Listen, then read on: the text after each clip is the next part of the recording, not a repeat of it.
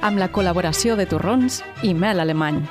Torrons alemany, de la nostra mel, els nostres torrons. Bon dia, família. Avui tornem a tenir amb la, Mer la Merche París aquí als estudis amb una nova secció de Conta Contes. Merche, com estàs? Hola, molt bé.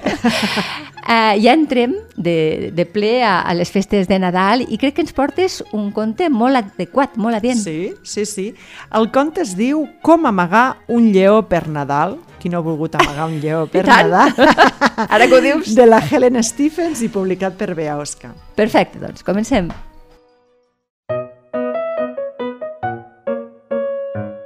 Era la vigília de Nadal i l'Iris i la seva família estaven a punt de viatjar per visitar la tieta Sara.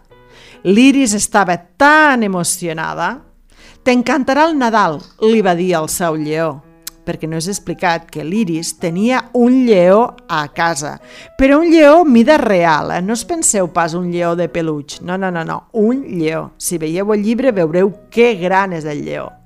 El lleó vivia amb l'Iris des de que havia arribat al poble i tots els veïns se l'estimaven molt. De fet, per ells era com si fos un gos, una mascota més. Però el pare i la mare van dir que el lleó s'havia de quedar a casa. No pots portar un lleó al tren, va dir la mare. La gent del poble de la tieta Sara s'espantaria. No estan acostumats a veure un lleó mida real pels carrers. Mm, I l'Iris diu, i si l'amaguem?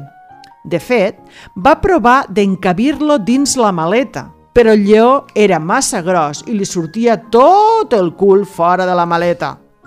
Va intentar embolicar-lo en paper de regal, com si fos un superregal per la tieta Sara, però era massa complicat perquè necessitava molt i molt paper.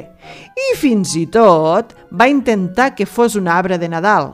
El volia pintar de color verd, però va dir no, millor que no, i li va posar guarniments, els llums, les boles, per si podia passar de manera dissimulada. Però no colava, el lleó continuava sent un lleó.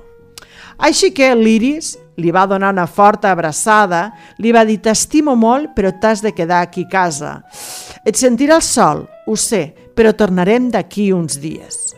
La, el pare li diu no et preocupis, segurament que dormirà tota l'estona. I la mare va proposar a l'Iris et pots endur el lleó de joguina perquè així et farà companyia. Però l'Iris estava trista, molt trista, no suportava separar-se del seu lleó. Al lleó no li va agradar gens veure l'Iris tan i tan disgustada. I sabeu què va fer el lleó?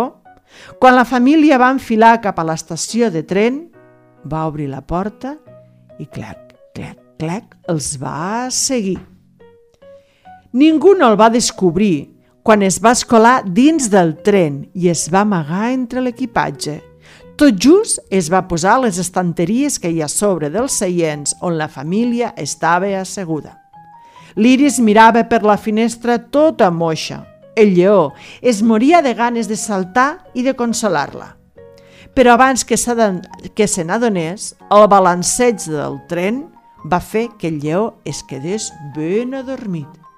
Fins i tot roncava una mica, molt poquet, molt poquet, perquè ningú el descobrís. El lleó encara dormia com un tronc quan la família va arribar a l'estació i va baixar del tren. La tieta Sara era allà per rebre'ls. Ai, quina alegria! Bon Nadal, Iris! va exclamar. Però l'Iris no estava gaire contenta. No podia deixar de pensar en el lleó, allà, tot sol, a casa. El que no sabia l'Iris és que el lleó estava dormint en aquell tren, Ai, si ho hagués sabut, perquè el lleó no era precisament a casa, sinó que s'allunyava, s'allunyava perquè el tren va continuar la seva marxa, s'allunyava, s'allunyava mentre es feia de nit. Quan el lleó es va despertar, a dins del tren estava ben despistat. El tren s'havia aturat. Tot era molt fosc i silenciós. Va sortir del tren i va pensar, on és la gent?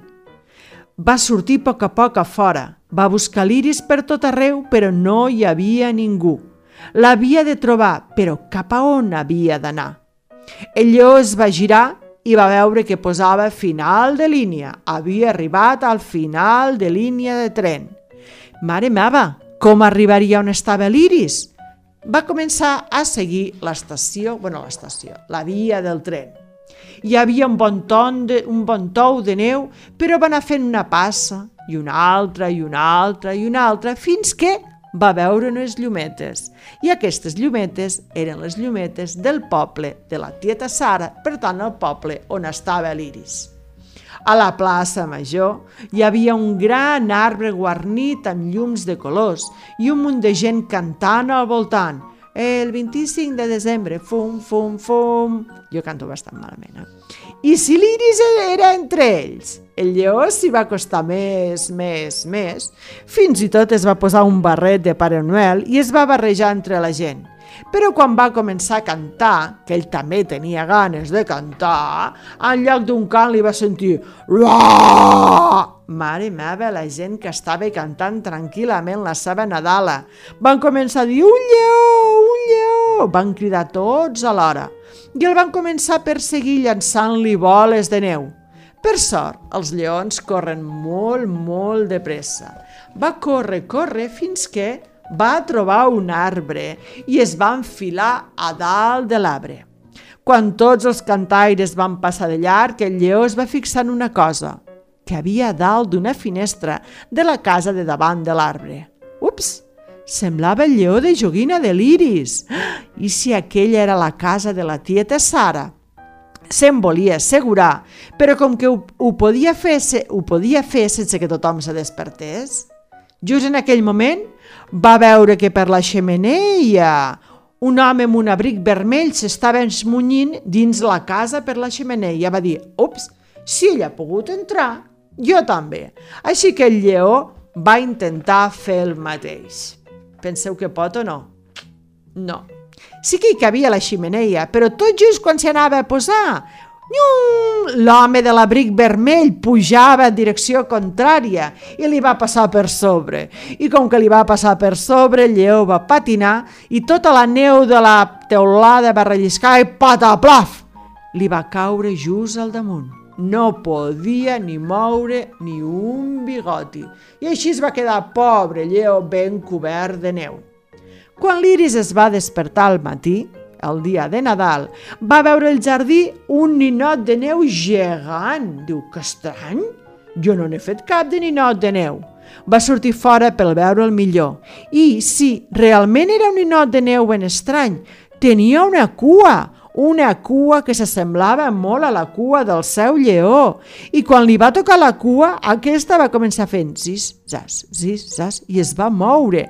Tan ràpid com va poder va apartar la neu fins que va trobar, aquí va trobar sota la neu, el seu lleó.